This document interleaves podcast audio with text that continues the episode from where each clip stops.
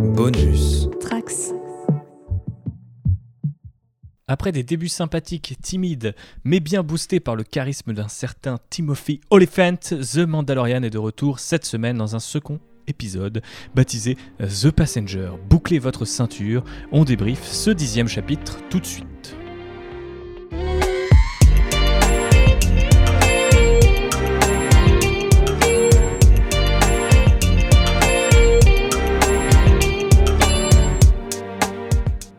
Avant toute chose, euh, Manda Lockdown est une émission 100% spoiler, donc si vous n'avez pas encore vu la première saison de la série ou The Passenger, l'épisode dont nous allons parler aujourd'hui, il est encore temps d'enfiler votre jetpack et de revenir plus tard. Ceci étant dit, je salue euh, mes deux contrebandiers du jour qui sont un petit peu euh, des contrebandiers, on va dire, d'élite, puisque c'est ceux qui cumulent, je pense, le plus d'apparitions à bord de l'Outrider. C'est bien sûr Phobos et JB. Comment allez-vous et on commence peut-être par galanterie, par Phobos. Eh ben écoute, euh, merci République, ça va bien et toi?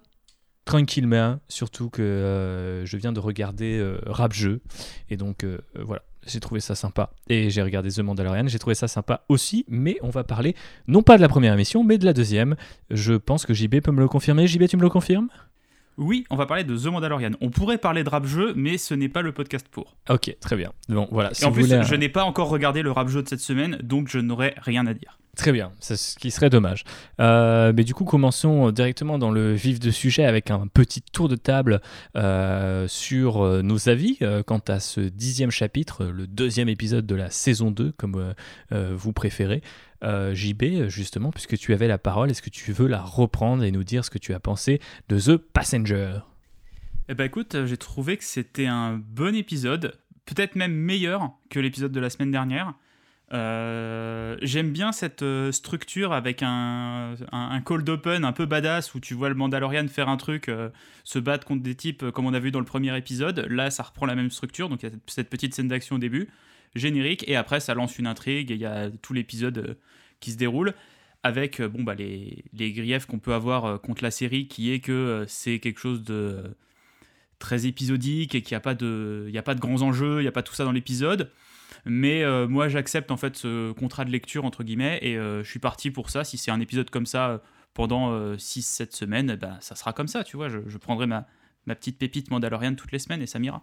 Ouais, en off, tu m'as fait une petite comparaison qui était assez sympa euh, en disant que euh, continuer à attaquer The Mandalorian sur peut-être ce manque d'enjeu ou de fil rouge, c'est un petit peu comme euh, peut-être se plaindre qu'il n'y ait pas de viande dans un resto végétarien, dans le sens où bah.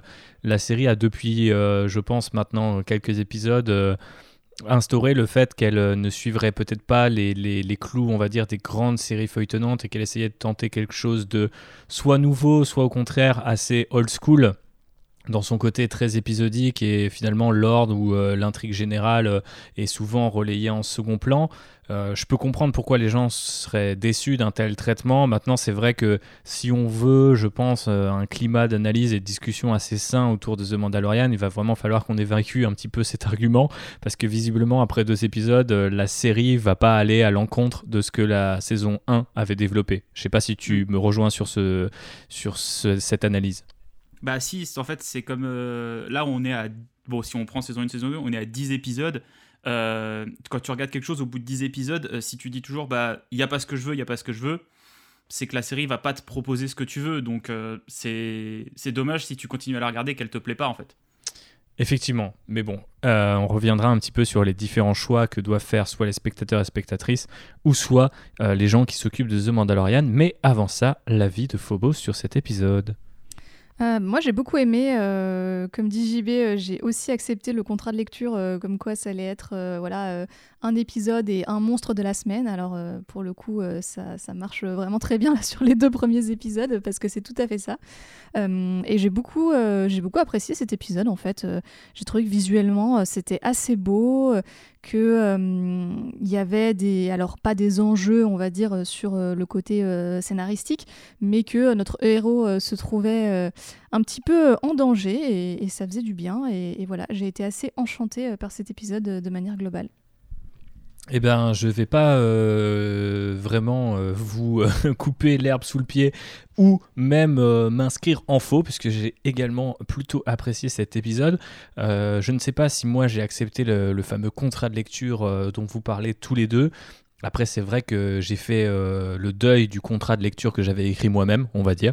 et que par ailleurs, si les gens se souviennent un petit peu de mon avis euh, soit dans le précédent Manda Lockdown ou même euh, dans notre épisode d'Outrider sur toute la saison 1 réunie.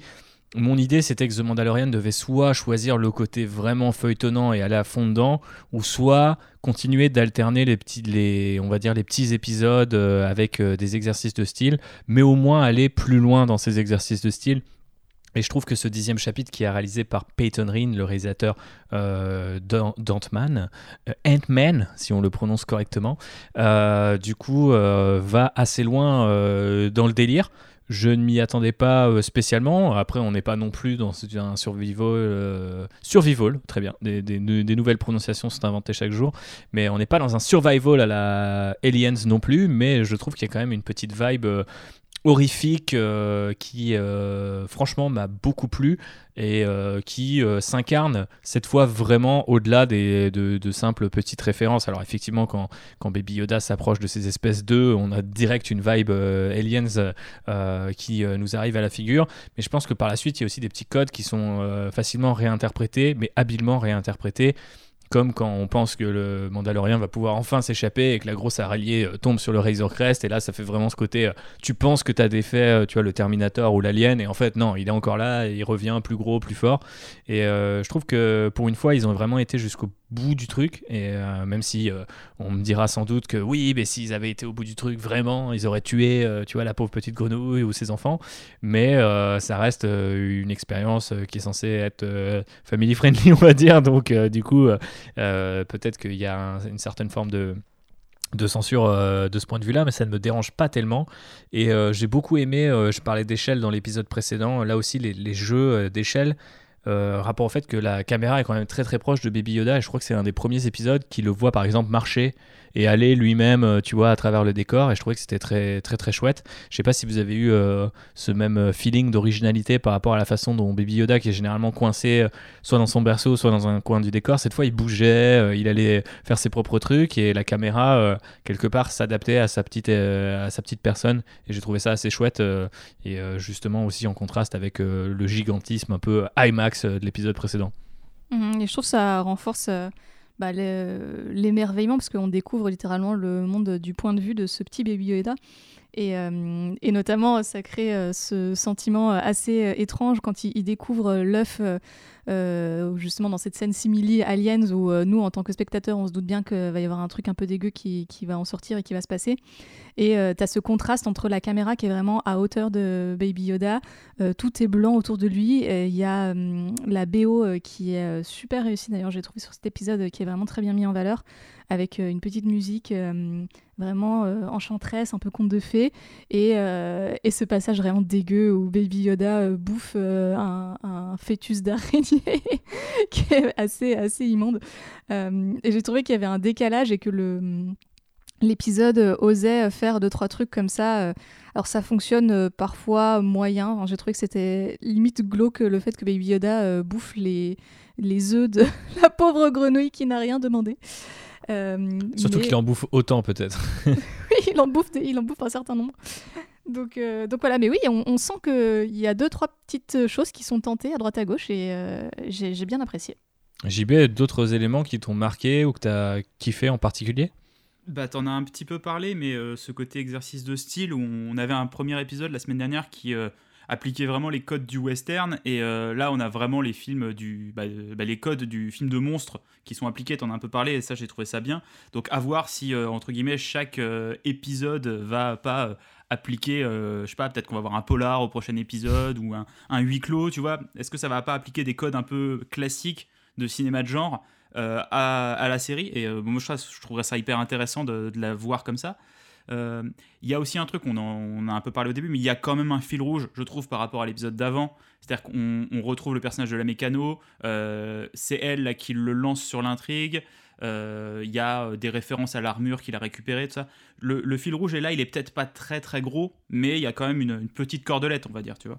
Ouais, et puis il y a pas mal aussi de références. c'est déjà toi qui l'avais souligné du coup la semaine dernière avec le personnage de la mécano, justement. Mais je trouve que là, il y a pas mal de références qui sont convoquées autour de, de l'épisode du chapitre 6, qui était celui de la prison. Euh, enfin du vaisseau prison euh, de la Nouvelle République, où euh, finalement on se rend compte que malgré son côté épisodique, après, euh, ça, donne aussi l'impression que la galaxie est un petit peu toute petite et que le Mandalorien tombe toujours sur les mêmes personnages. Mais euh, je trouve ça assez sympa de se dire que malgré cette, euh, voilà, cette, cette, forme de naïveté et le fait que tous les personnages ne soient pas forcément amenés à revenir, ou en tout cas pas avec des rôles équitablement importants, là, on a le retour des pilotes de la Nouvelle République. On fait référence à ce qu'a fait le Mandalorien dans cet épisode-là en particulier. On parle des prisonniers, on parle du pauvre lieutenant qui a été assassiné etc., euh, etc. Donc je, trouve que ça fonctionne plutôt bien dans le sens où apparemment cet épisode chapitre 6 qui avait pour le coup rien à voir avec l'intrigue fil rouge de la saison 1 euh, finit par être euh, déployé dans un épisode qui pourrait lui aussi être tout à fait anecdotique mais arrive à comme ça tisser un peu une toile de fond qui est pas désagréable en tout cas si tu as suivi la saison 1 et que tu as apprécié l'épisode en, en, particulier quoi. Bah, c'est clair que d'avoir cette euh, petite trame qui se dessine, moi j'imagine toi que le prochain épisode, on va euh, retrouver le mari euh, de la grenouille et ça va avancer sur ça. Mhm. Mais là, d'avoir des rappels aux anciens épisodes, de revoir le pilote bah, qui est interprété encore une fois par Dave Filoni, j'ai trouvé ça sympa et ça, ça me ferait marrer que dans toutes les saisons on le revoit, tu vois. Et ça serait pas étonnant de la part de Dave Filoni de se faire apparaître un peu comme ça, une espèce de, de Dupont et Dupont avec à chaque fois quelqu'un d'autre et tu sais, il arrive, il fait une blague, il est juste là dans un plan et puis voilà quoi. Ouais, tout à fait, ça serait, ça serait pas dégueu, effectivement. Euh, des, des répliques, euh, des scènes en particulier euh, qui vous ont marqué, ou au contraire, je sais pas, des, des, des, des, petites choses qui vous ont gêné. Moi, je sais que j'ai bien aimé l'espèce d'allumage de, lance-flamme où il y a juste la petite, la petite flamme bleue, la petite flamèche bleue qui sort de son poignet. il y a je l'ai attendu le lance-flamme hein, parce qu'il commence avec son blaster et tu dis, mais il a un lance-flamme au poignet, il a un lance-flamme au poignet. Et ça finit par arriver. Et c'est assez sympa la manière dont ça arrive, que c'est hors champ, tu le vois juste l'allumer et puis après, tu vois toute la vague de flammes sur le côté, c'était pas mal quoi. Ouais, ouais, ça c'était plutôt cool. Euh, l'espèce de jeu avec le jetpack dans, le premier, euh, dans la première partie de l'épisode, elle est, il est aussi cool. Euh, il y a deux, trois moments comme ça où ils essayent de jouer sur l'aspect un petit peu iconique, un peu classe du perso, et je trouve que ça fonctionne toujours bien, même si c'est hyper facile, on va pas se mentir. Mais c'est vrai que souvent, en plus, comme le souligne JB, t'attends à ce qu'il utilise ses gadgets, et du coup, ils te font un petit peu monter la pression là-dessus, et c'est fastoche, mais ça fonctionne. Est-ce qu'il y a un autre truc qui vous ont marqué Il y a un autre truc, moi, euh, que j'ai bien aimé et euh, on l'avait un tout petit peu dans l'épisode 1 où quand il ressortait de la bestiole, euh, son armure elle était un peu crado. là, il y a de la glace dessus, donc pareil, il change un petit peu le look du personnage en le faisant, en l'abîmant un petit peu avec l'environnement. Et peut-être que d'ici la fin de la saison, bah, il aura pu une armure en métal chromé, nickel, comme au début, tu vois. Et de montrer qu'au fur et à mesure qu'il lui arrive des aventures, bah, ça se ressent un petit peu sur son, sur son armure. Déjà que ça se ressent aussi sur son vaisseau qui a pris bien cher cette semaine. Euh, s'il y avait les autres trucs, ces, autres un peu, tous les attraits du Mandalorian, si on montrait qu'ils étaient un peu, euh, tu vois, il va être buriné par la vie à la fin, tu vois, ça va devenir un vrai Mandalorian. Mais euh, c'est la deuxième fois euh, que son vaisseau se fait euh, démanteler et c'est la deuxième fois que c'est dans un deuxième épisode de saison. Donc je sais pas si à chaque fois ils vont nous refaire le coup, mais il commence à, avoir un, schéma. On verra si ça se répète l'année prochaine. Phobos, des, des petits comme ça, des petites cacahuètes qui t'ont qui t'ont fait kiffer ou pas spécialement? Euh, bah, vous en avez parlé euh, et, j'ai déjà un peu expliqué euh, du coup la, scène avec Baby Yoda qui ouvre l'œuf que j'ai beaucoup aimé. Après, il y a des micro-détails du style le fait que la grenouille elle se déplace vraiment comme une grenouille quand elle doit courir, que j'ai trouvé hyper marrant. mais du coup, justement, sur ce personnage de grenouille, en fait, j'ai été un peu, un peu déçue après Cobb Vance qui est hyper développé dans l'épisode 1. là, le personnage n'a même pas de nom, si je me trompe pas. en tout cas, dans les sous-titres, elle est appelée Frog Lady. Euh, et alors que par exemple Docteur Mandibule qui apparaît 35 euh, secondes, euh, il a un nom, voilà. Il mais je pense que Docteur Mandibule c'est pas son nom, je pense que c'est une autre manière. mais c'est son surnom. Mais du coup là elle a même pas, de surnom. Pour moi, c'est une autre expression qui est là aussi questionnable, et tu fais bien de le souligner, mais de, de cette espèce de de xénophobie un peu latente des humains envers les autres espèces, tu sais, dans Star Wars, en mode, ouais, c'est des grenouilles, tu vois, ils ont pas de nom, on s'en bat les couilles. Ah ouais, docteur mandibule parce qu'il a des mandibules et c'est vrai que c'est assez étrange, mais euh, bon, ça a toujours été le cas dans Star Wars. Euh, t'es humain, t'as un nom, une backstory de ouf. Euh, t'es un alien dans un coin. si t'as un nom, c'est limite un truc hyper cliché, ou alors c'est limite t'es un Rhodien, ou t'es, tu vois, enfin, bon, Grido a un nom par exemple, mais je trouve que trop souvent t'es ramené à ton espèce. Et effectivement, je pense que cet exemple de la, de la pauvre dame grenouille ne va pas forcément à l'encontre de ce qu'on a l'habitude de voir. Ce qui est dommage pour une série qui, par exemple, a réussi à faire des Tusken des, euh, des, plus que des simples, de simples éléments de décor, je dirais. Bah oui, c'est pour ça que j'étais un petit peu déçue. Euh, et, euh, et du coup, ça rejoint aussi un peu un problème qu'il y avait déjà dans la saison 1, qui était l'écriture des personnages féminins. Alors là, sur cette nouvelle saison, il est encore très tôt hein, pour pour vraiment arriver à analyser tout ça. Mais euh, ça, m'a fait un petit peu tiquer, donc euh, j'attends de voir euh, dans quelle mesure les personnages secondaires féminins auront un petit peu plus de, de parole et seront un petit peu plus développés. Qu'est-ce que tu penses de cette grenouille et du, du, du festin qui est fait de ces œufs, mon cher JB bah, je pense que déjà c'est pas une très bonne mère parce qu'elle perd quand même trois œufs, elle s'en rend pas compte. Euh, alors qu'il n'y a, pas l'air d'en avoir non plus beaucoup dans, dans son espèce de, de, bouilloire là. Euh, non, après oui, c'est, je pense c'est vraiment un personnage fonction en fait. Elle est là euh, pour, pour être entre guillemets transportée et pour justifier que il prend pas l'hyperespace parce que l'hyperespace ça peut abîmer des œufs, tu vois. Bon. Après ça c'est sympa je... trouve comme, comme promesse d'épisode. Mm. Mais je, pense, tu vois, euh, malheureusement, que euh, son mari, qu'on verra dans le prochain épisode, sera beaucoup plus important. Et lui aura plus de choses à raconter. Et voilà. J'ai juste bien aimé le fait qu'elle euh, elle parle pas le commun. Je sais pas comment s'appelle la langue dans Star Wars. Le basique, ouais. Voilà, le basique. Et que du coup, le coup qu'elle pirate le droïde pour se, pour se faire traduire et tout, ça te montre que le personnage n'est pas juste bête en fait. Et, pas, et c'est quelqu'un d'intelligent en fait. C'est une espèce consciente qui euh, sait utiliser la technologie et tout ça, parce qu'au début, on la voit, elle sert pas à grand chose. Quoi. Ouais, ouais, c'est vrai que ce passage euh, de piratage de Zero était assez sympa et euh, ramener un petit peu de lumière sur le personnage, là où effectivement, comme le suggérait Phobos, il est globalement assez anecdotique ou, ou réduit un petit peu à comment dire à... sa fonction quoi. Ouais, à sa fonction, voire même à son espèce, comme vous le synthétisez très bien tous les deux. Mais euh, voilà, je propose qu'on s'arrête sur la question de la grenouille. Peut-être qu'on y reviendra euh, sur euh, ce qu'on attend pour le prochain épisode, le chapitre 11 ou le troisième épisode de cette saison. Passons maintenant aux easter eggs et aux références. Je vais embrayer tout de suite sur ce qu'a dit euh, Jean-Baptiste tout à l'heure, puisqu'on a retrouvé Dave Filoni dans le rôle de Trapper Wolf. Euh, oui, ça ne s'invente pas. Donc, euh, c'est le pilote incarné par bah, le producteur exécutif slash co-créateur officiel ou plutôt officieux de The Mandalorian, mais le vrai créateur de Rebels et Clone Wars. L'autre pilote est nouveau et il est incarné par un monsieur qui s'appelle Paul Sun Hyung Lee.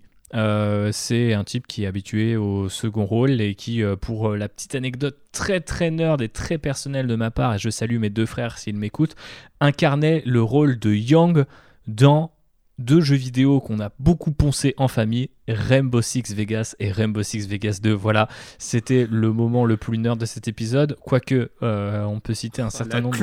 Quoi, jusqu'au bout. C'est ça.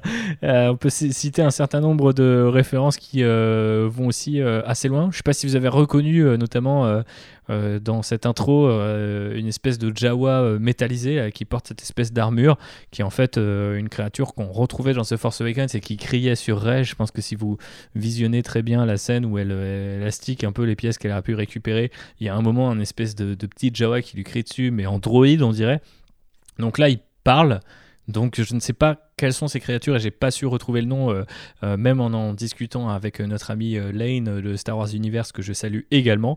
Mais je trouvais ça sympa de retrouver, tu vois, des morceaux de, de décors ou de costumes qui sont tirés de la, la post-logie et pas forcément que de la, que de la trilogie originale. Euh, bien sûr, on retrouve euh, la cantina de Mos Eisley El Sabak, euh, donc le jeu de cartes. J'ai pas besoin de vous expliquer ce que c'est.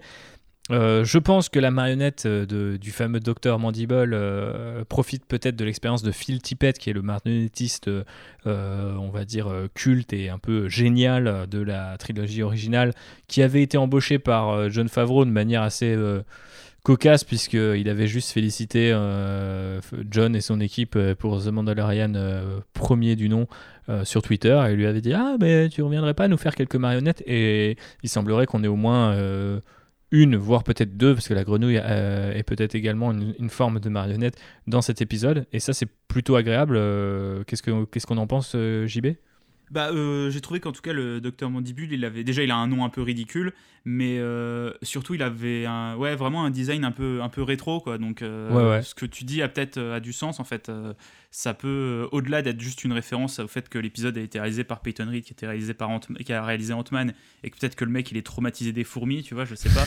Euh, il y a des fourmis, il y a des araignées, il a peut-être un, problème avec les insectes, mais euh, ouais, elle avait vraiment un design un peu rétro et cette espèce de côté un peu humide ou mouillé, tu vois, de la marionnette était assez sympa. On, on la voit à deux plans, c'est rigolo quoi. Ouais, et l'espèce pourrait être un rappel au Kilik, qui est euh, l'une des créations de l'ancien univers étendu que je déteste le plus, euh, puisqu'on la voit affronter. Plus que les le... Yuuzhan Vong ou pas? Ah bah, bah c'est façon euh, plus que les Yuuzhan Vong, c'est je sais pas, c'est à égalité puisque puisque tu poses la question JB, je vais pouvoir t'expliquer que ça se passait, il me semble, juste après cette fameuse saga des Yuuzhan Vong, et donc l'ancienne dans l'ancien univers étendu, on trouvait le nouvel ordre Jedi de Luke qui affrontait cette espèce qui arrivait comme ça comme un essaim prêt à à, engloutir euh, nos héros euh, favoris. Et euh, du coup, c'était dans une trilogie de romans qui s'appelle Ni Obscur en français, Darkness en anglais, par Troy Denning, qui est un des auteurs aussi dont je ne suis pas le, plus grand fan pour ne rien vous cacher. Mais effectivement, c'est ce genre de trope de la science-fiction ou d'archétype pour utiliser un, ou même de stéréotype pour utiliser un, un, mot français, de ah là là, ces créatures hideuses qui ressemblent à des insectes et qui menacent de manger tous mes héros favoris. bon, ça marche pas tellement dans des univers de SF, euh, je trouve en général, enfin, et je trouve que dans Star Wars encore moins. Euh, surtout que ça, ça crée des espèces. Euh, allez voir, taper Darkness sur Google, vous avez des couvertures avec Han Solo qui est entouré de fourmis géantes. Enfin, ça, on dirait une mauvaise parodie. Enfin, honnêtement, c'est assez. Mais tiens, là, j'ai envie d'aller voir. Mais va, voir en direct JB et dis-moi ce que tu en repenses euh, ensuite. Mais euh, puisque de toute façon, on va reparler de, créatures un petit peu euh, hideuses potentiellement. Mais avant ça, un, easter egg qui, que je réserve à Phobos, puisqu'on nous parle de la viande de notre ami. Ah, elles sont dégueulasses, les couvertures. ok, JB a découvert les couvertures en, en direct. Ah, c'est infâme. Mais t'as vu, il y a un côté, euh, tu vois, euh, Alex Ross. Il y, a euh, vraiment un côté série B en plus du truc. Euh, comment s'appelle cette série de films Ah, Tremor. Euh, Tremor, ouais, c'est pareil, quoi. Ouais, ouais, complètement. Bon, bref, c'est un morceau de l'univers étendu comme un autre, mais c'est typiquement le genre d'exemple que je cite quand je dis que je ne portais pas forcément l'ancien univers étendu dans mon cœur. Bien sûr qu'il y avait mieux et bien sûr qu'il y avait d'autres choses beaucoup ah, plus ah, mais intéressantes. Il y a des dessins où, en fait, ils ont. T'as l'impression qu'en fait, ils ont redessiné les acteurs de la trilogie originale, mais en les vieillissant. Donc, t'as un espèce de côté filtre Instagram affreux sur des dessins moches avec des, des fourmis géante derrière. C'est incroyable. Voilà. Je, suis très content d'avoir découvert ça aujourd'hui. Eh ben, je suis même mieux que l'épisode de Mandalorian. je suis très content de t'avoir fait découvrir ça en tout cas.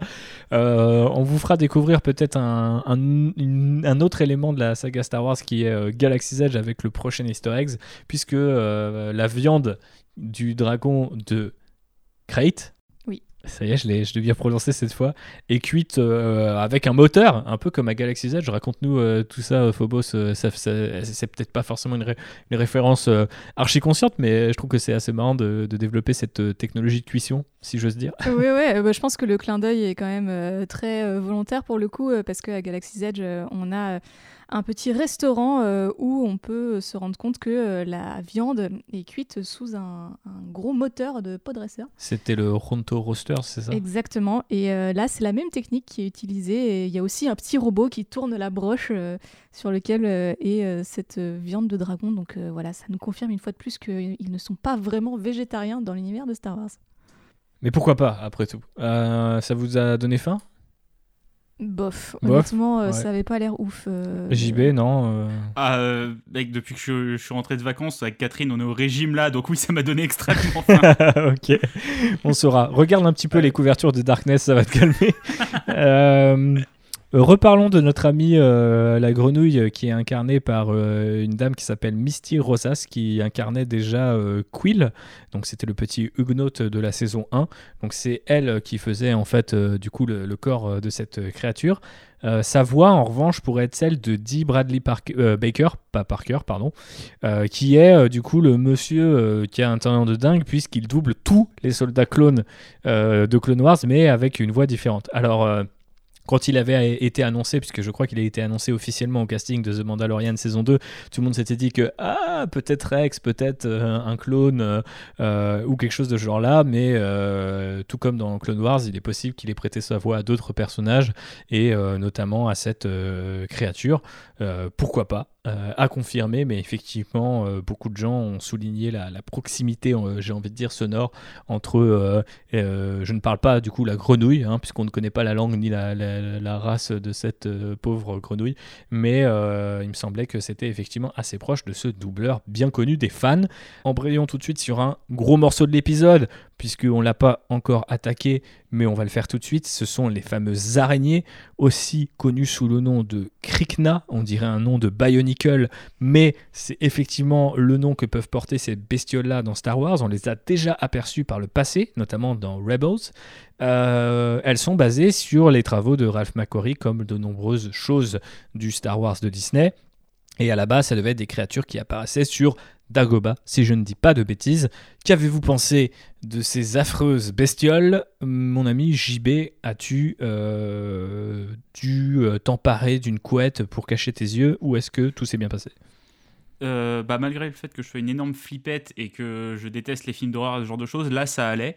Le parallèle avec les œufs d'Alien était quand même. Dès que tu vois les œufs, tu sais qu'il va y avoir une bestiole.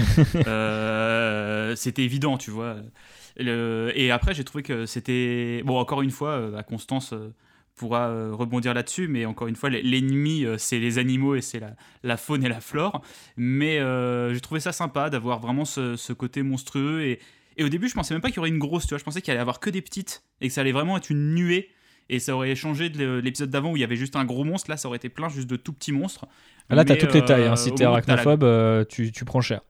Ah bah euh, oui. Ouais, puis il y a quand même deux, deux trois plans qui, je trouve, euh, tabac sur le côté horrifique, notamment l'apparition de la, la, première grosse araignée euh, qui est juste derrière les araignées, on va dire, de taille moyenne et une espèce de centaine de micro-araignées qui s'approchent, euh, t'as quand même un côté genre. Euh, c'est là où je trouve que, au moins dans l'hommage, c'est jusqu'au boutiste et du coup, c'est assez appréciable, sauf si on a extrêmement peur des araignées. Et je salue notre cher Océane du podcast Lemon Adaptation Club qui est terrifié par ces bestioles-là et je peux comprendre pourquoi, parce qu'elles sont absolument moches.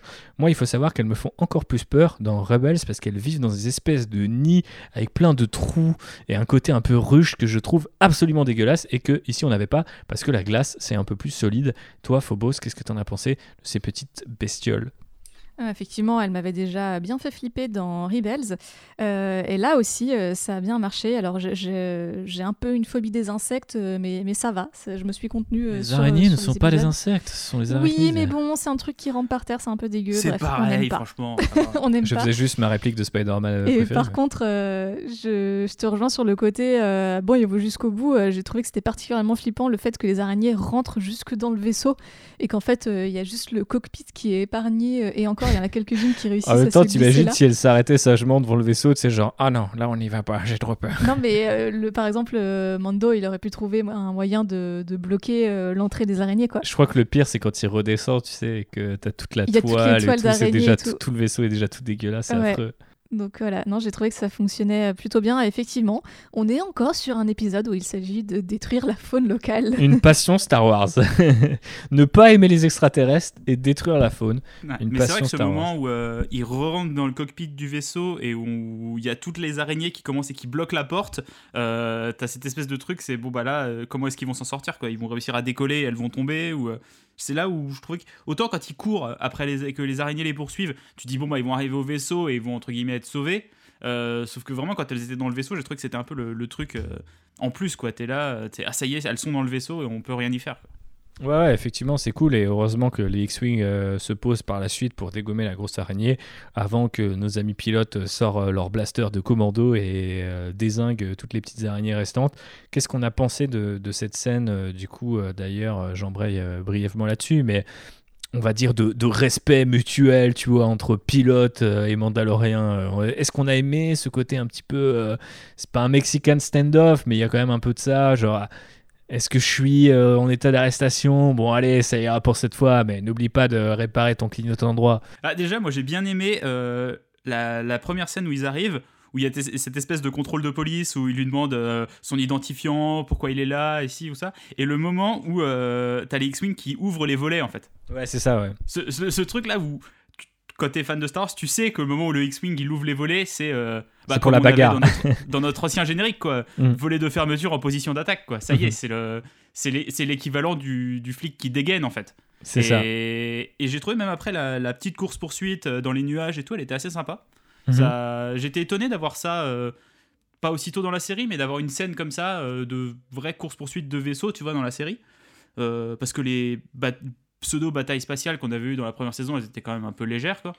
Euh, là, on avait une vraie scène de vaisseau, euh, qui plus est en surface et avec le. Cette espèce. J'ai senti comme un parallèle avec le l'étoile de la mort, tu vois, quand il est dans, le, dans la tranchée de glace. Euh, c'est ouais, tout qu'on a déjà vu dans Star Wars. Donc j'ai bien aimé la présence des, des, deux pilotes et même le discours qu'ils ont. le ah, c'est la Nouvelle République, on est dans une période de transition, donc on chasse les méchants, mais bon, euh, ça va, quoi, ça passe. Toi, Phobos, t'en as pensé quoi? Bah, Moi, j'ai j'étais un peu déstabilisée en fait parce que euh, avec ces, scènes-là, on se rend compte que euh, les pilotes de la résistance, ben ça devient des flics de base quoi, qui sont là pour faire leur petit contrôle routier et puis qui qui t'expliquent que bon allez ça va, il vous manque, il vous reste plus qu'un point sur votre permis mais vous pouvez repartir quoi. Donc. mais c'est un peu ce que disait Cara Dune dans la saison 1. Qu'est-ce qu'il disait? Bah, disait que euh, ensuite c'était euh, contrôle de carte d'identité et euh, mater les émeutes quoi. Une fois que la République a été en place et que elle qui venait des troupes de choc de l'Alliance rebelle, elle avait pas signé pour ça, elle avait signé pour scalper des nazis, tu vois. Mais du coup, c'est. C'est cohérent. non, mais ça prolonge en fait euh, sous ces airs un peu genre oh là là, trop bien des pilotes d'X-Wing. Ça prolonge vraiment le discours euh, politique euh, de Star Wars parce que oui, Star Wars c'est politique. Ah ouais, quoi? Et, et, du coup, ouais, ça m'a un peu décontenancé et j'ai voilà, j'ai trouvé ça. En fait, on, on, a presque peur de ces pilotes de X-Wing alors que d'habitude, dans l'univers Star Wars, bah, en général, quand ils sont là, c'est genre c'est bon signe, on est content qu'ils soient là. Non, mais c'est intéressant justement qu'ils jouent sur cette peur. Bah oui, justement, c'est pour ça que je te dis, j'ai été un peu déboussolée et, c'est plaisant parce que euh, voilà, la série n'est pas tant sur des rails que ça. Ok, bon, ça se joue à des petits détails quand même, mais c'est vrai que moi aussi j'ai été un petit peu décontenancé par cette scène, euh, peut-être plus par le côté un peu verbiage euh, sur les technologies, etc. Je comprenais pas trop ce qu'ils essayaient de lui demander. Après, je trouve ça extrêmement marrant d'un point de vue lore, mot qu'on aime beaucoup et qu'on utilise aussi surtout du côté de notre podcast petit frère Len Rider, mais c'est vrai que c'est toujours marrant d'avoir des espèces de dialogues qui n'ont aucun sens pour nous, mais qui se rapprochent peut-être de Ah, est-ce que tu as ta carte grise? Est-ce que tu as bien vérifié tes pneus et tout Tu vois, les lois ont changé, t'as pas mis la vignette sur le Razor Crest, tu vas prendre un X-Wing dans le fion. Enfin, c'est, quand même euh, assez marrant. Enfin, je sais pas, moi, c'est ce genre de scène où je me dis, euh, ce Mandalorian, ça sert aussi à explorer, tu vois, ces espèces de de petits pépins du quotidien qui deviennent euh, bah, derrière des espèces de scènes d'action de course-poursuite quoi euh, et c'est vrai que comme l'a fait remarquer JB euh, derrière ça allait quand même dans, dans, le spectaculaire et notamment avec les petits plans derrière l'astrodroïde du X-Wing qui est un truc qu'on voit depuis The Force Awakens en tout cas depuis Rogue One donc c'est quand même toujours assez appréciable d'avoir son petit bon bec de ce point de vue-là. Et je pense que c'est ce que The Mandalorian sait faire le mieux, d'où l'intérêt je pense aujourd'hui de revoir un petit peu, euh, pas ses ambitions à la baisse, mais juste simplement savoir ce qu'on regarde euh, quand on se lance euh, dans un épisode de The Mandalorian. Après, il faut vraiment qu'ils arrivent à équilibrer, je pense, les exercices de style avec l'intrigue de fond, et pas, par exemple, repartir sur, je sais pas, deux épisodes qui seraient très sérialisés, très feuilletonnants. Mais pour l'instant, le, rythme est assez tenu parce que, comme l'a souligné JB, tu as, quand même suffisamment de connexion avec l'épisode précédent, notamment le fait que on démarre sur Tatooine. J'ai trouvé ça assez, euh, assez plaisant et je trouve que ça ramène une forme d'équilibre par rapport à la saison 1 qui généralement euh, se terminait et ensuite embrayer sur autre chose tout de suite dans l'épisode suivant, mais on n'avait pas forcément l'entre-deux, quoi. Donc, plutôt sympa de ce point de vue-là. Après, je sais pas trop ce qui va se passer dans ce troisième épisode, donc je vous propose, mes chers amis, qu'on se fasse un petit moment de théorie ou, wishlist pour la suite. Est-ce que JB, tu as des idées? On a eu une planète désertique, là on a eu une planète de glace je pense que le prochain épisode, c'est une forêt ou un marécage, tu vois, pour équilibrer. ouais, ouais. Surtout qu'en plus, il y a des. Apparemment, la grenouille va là-bas, donc euh, je pense une, une petite planète marécageuse ou avec des sources chaudes ou, qu'elle puisse continuer à prendre sa douche. Tu vois, euh, je pense qu'on aura ça, quoi. Mhm. Et après, j'aimerais bien que ça. Ou alors, ou alors c'est un vrai choix et ça va tout le temps se passer comme ça. Mais euh, est-ce que la scène d'intro du prochain épisode, ça va pas juste être il arrive sur la planète, il dépose la grenouille, il rencontre le mari de la grenouille, le mari lui dit va là-bas, il y a des Mandalorians, générique et l'épisode commence quoi. Donc est-ce que va y avoir ce truc là qui va vraiment instaurer un espèce de rythme dans la série où tu as euh, bah, euh, l'intro qui t'envoie sur l'intrigue euh, et l'épisode ou est-ce que ça va être un peu plus développé? Je, je, pense que ça va être soit l'un soit l'autre, tu vois. Ok, mais effectivement, on peut s'attendre à ce qu'il fasse un choix dans, la, dans le prochain épisode. Phobos, est-ce que toi, tu as d'autres envies ou d'autres intuitions par rapport à cet onzième chapitre? Euh, non, je, rejoins euh, l'intuition de JB. Euh, je pense que ça va s'ouvrir. effectivement, le mari grenouille va lui dire hey, va chercher le Mandalorian, il est là-bas et il va se lancer sur sa nouvelle quête. C'est un grenouille Lorian. un grenouille Lorian. C'est vrai, on ne sait pas s'il y a des Mandalorians d'autres races que humaines. Bah, techniquement, si un univers étendu, c'était possible pour quelqu'un qui vient d'une autre espèce d'être, on va dire euh, intronisé au credo mandalorien et il y a même euh, plusieurs exemples donc euh, je pense que alors c'était souvent des espèces humanoïdes non plus hein, on va pas se mentir mais il me semble que c'est possible. de toute façon ils vont réécrire et ils le réécrivent déjà quelque part euh, ce credo mandalorien. Donc euh, pour moi, il n'y a pas d'impossible. Je, je, voudrais pas forcément voir euh, le genre de fanart qu'on a pu avoir post-saison 1 avec un baby Yoda dans une armure, tu vois. Mais si on peut explorer justement euh, le côté euh, assez absolu en fait du credo mandalorien pour potentiellement trouver des espèces humanoïdes mais qui sont considérées comme des mandaloriens justement ça peut être intéressant. Puisque euh, surtout si Filoni pardon va, va développer cette mythologie là qu'il a toujours convoqué dans les séries ou sur lesquelles il a travaillé. Donc il n'y a pas de raison que ça change. Et au contraire je pense que plus le temps passe et plus il a besoin de trouver des concepts assez neufs. Donc ça pourrait être cool de pas forcément retrouver que des personnages qui existent dans l'ancienne, dans l'ancienne ou dans le nouvel univers étendu comme Cobb Vanth, euh, dont on savait qu'il portait déjà l'armure et qu'il l'avait récupéré. Tu vois, genre je pense qu'ils peuvent aussi créer des nouveaux persos et un petit peu questionner les archétypes euh, de ces fameux Mandaloriens. Mais bon, ça sera sans doute pas dès l'épisode 3. Non, je ne pense pas. Moi, il y a autre chose euh, dans l'épisode où je me suis dit peut-être que ça va arriver et finalement on l'a pas eu. C'est tu as une première scène avec Baby Yoda où quand tu le vois euh, déplacer les œufs avec la force dans le bocal, je me suis dit tiens, ils te font un rappel qui peut utiliser la force. Et je m'attendais à ce que quand le Razor Crest se crash, à ce qu'il fasse entre guillemets comme Yoda quand il sort le vaisseau du, du marais et que ça soit euh, Baby Yoda qui soulève un peu le, le vaisseau et que du coup tu sais ça rappelle ce truc là ça vienne remettre la force euh, et, et, tout ça dans l'histoire dans bon après il l'a pas fait euh, mais euh, autre chose qui est dans, le même, euh, dans la même idée un petit peu et que j'ai trouvé par contre bizarre, c'est à, la fin de l'épisode, le Mandalorien dit que la force soit avec vous. c'est la première fois qu'il parle de ça. Et ce qui est bizarre, c'est que dans la première saison, quand on lui évoquait les Jedi, il évoquait genre c'est des magiciens qu'on a combattus il y a longtemps. Mhm. Donc je, trouvais ça, je trouve ça bizarre qu'en fait il ait cette formule-là et qu'il la connaisse ou qu'il la dise, alors qu'il connaît pas l'existence des Jedi. Je me demande si c'est pas un rappel au fait que dans l'univers attendu, il me semble que c'est une sorte de maxime ou de devise qui est euh, reprise en fait par les partisans de la Nouvelle République. Et donc du coup, je sais pas s'il le dit un peu en mode euh, ouais ouais euh, liberté égalité frérot, hein, ciao, tu vois. Et, c'est un peu pour faire pour faire croire qu'il il, fait partie de ce, ce groupe-là, tu vois. Mm. Et je l'ai seulement vécu comme ça. Hein. Enfin, tu sens qu'il y a une espèce de d'ironie un peu derrière quand il le dit.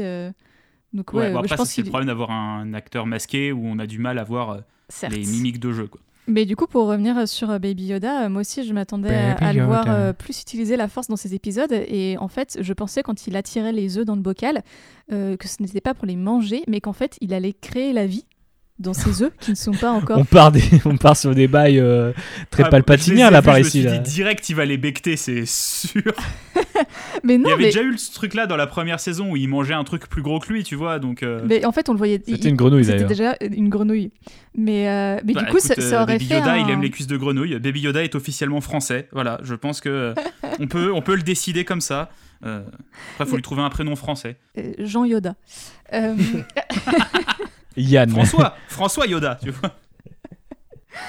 non, mais du coup, je me suis dit que on allait peut-être revenir en fait à- à- au fameux mystère de la saison 1, à savoir pourquoi est-ce que l'Empire veut mettre la main sur euh, Baby Yoda euh, et que euh, c'est euh, un de ses pouvoirs en fait, euh, justement, voilà, ça fait le lien avec la force qui crée la vie, tout ça, tout ça. Donc moi, j'étais déjà partie dans des trucs hyper euh, mystiques et poétiques et en fait, euh, non. Mais c'était faut juste dire pour, que euh, l'épisode introduit sa relation avec les œufs de manière assez mystique et poétique, tu vois. C'est-à-dire qu'au départ, quand il le regarde, tu vois, à travers le bocal, il n'y a pas de musique qui appuie sur le côté humoristique. Par contre, si comme JB, tu te souviens qu'il bouffe tout ce qui passe, euh, très clairement, tu te dis pas, ah ouais, il va créer la vie, tu vois. Moi, par contre, je me suis dit, est-ce que c'est pas l'occasion du- d'utiliser cet épisode un peu, euh, tu vois, anecdotique pour euh, raconter quelque chose sur Baby Yoda de peut-être si tu vois tout de suite, lui, il sent quelque chose par rapport à ses œufs il va vouloir les protéger ou il va vouloir non en fait il les bouffe et il les bouffe du début de l'épisode jusqu'à la fin de l'épisode ce qui crée un petit peu euh, presque un peu ce malaise je pense que tu as pu ressentir euh, Phobos parce que tu dis bon pour le gag il peut peut-être en bouffer un mais bon à la fin il a peut-être quand même compris que c'est les enfants de la, pauvre passagère qui sont à bord mais il s'en fout il a vraiment la dalle c'est euh, effectivement un français.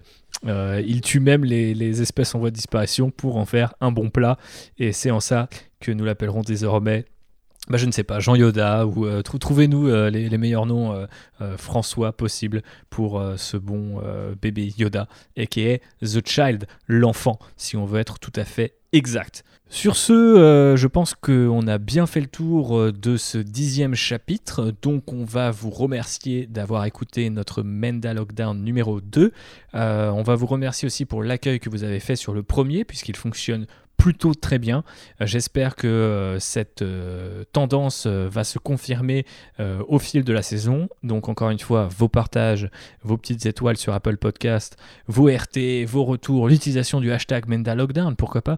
euh, et, Le prénom français de bébé Yoda. Et bien sûr, euh, le prénom français de Baby Yoda est également euh, très apprécié, même si en termes de soutien auprès du podcast, je ne sais pas si ça fera autant d'impact, mais sait-on jamais. Je- on a vu euh, le premier article sur The Mandalorian saison 2 euh, commencer par John Favreau qui disait qu'il avait vu un tag de bébé Yoda à Paris et que ça l'avait impressionné parce que la série n'était même pas sortie là-bas. Waouh John Favreau vit-il en 1984 La question se pose euh, et vous pouvez également y répondre en commentaire de ce deuxième épisode de Manda Lockdown. Encore merci pour l'avoir écouté. On vous fait de gros bisous. Que la force soit avec vous. Ce n'est pas juste une maxime que nous employons pour nous défiler. Vraiment, que la force soit avec vous, surtout pendant cette période de confinement. Et à très vite pour un nouvel épisode. À bientôt. Salut, bisous.